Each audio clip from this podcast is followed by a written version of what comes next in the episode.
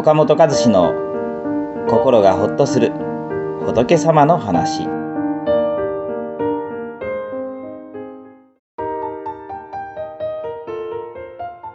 挙式の日はやっぱり大安？幸せな結婚生活はお互いの思いやりと努力から。日本のカレンダーには大安仏滅関口などと書き込まれているものが多くあります。大安は良いことが起きる日。仏滅は悪いことが起きる日と昔から言われているようです。仏滅というと仏教に由来するように思うかもしれませんが、実は仏教とは何の関係もありません。科学的な根拠がないとしてカレンダーから撤廃するように呼びかける人も多くいます。ところが結婚式の日取りは大安を選ぶ人が多く、仏滅を選ぶ人は少ないそうです。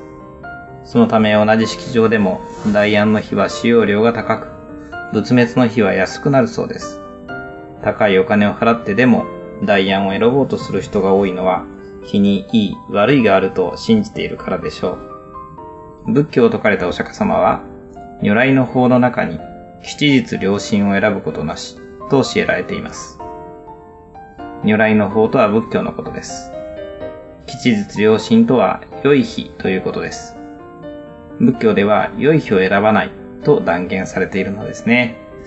つまりこの日はいい日、この日は悪い日と決めるのは間違いですよと教えられたのがお釈迦様だとわかります。まあ、少し考えてもいい日、悪い日があらかじめ決まってるっていうのはおかしな考えです。まあ、大安に結婚したカップルと仏滅に結婚したカップルを比べると、仏滅のカップルの方が離婚率が高いという話は聞いたことがありません。また合格発表の日が大安であっても、仏滅であっても、試験に合格した人にとってはいい日ですが、不合格だった人にとっては悪い日になってしまいます。日は同じでも人によって良くなったり悪くなったりするのです。だからお釈迦様は、もともと良い日悪い日が決まってるという考え方は根拠のない迷信なんだよ。そんなことを信じていては幸せにはなれないのですよ、と教えられています。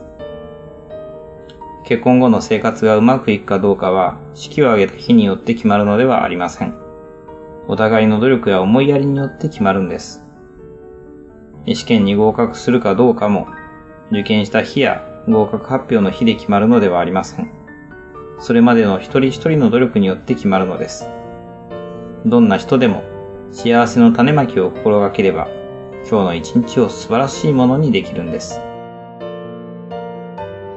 この番組は一般社団法人全国仏教カウンセリング協会が提供しております。当協会については動画コメント欄に URL を掲載しております。そちらをぜひご覧ください。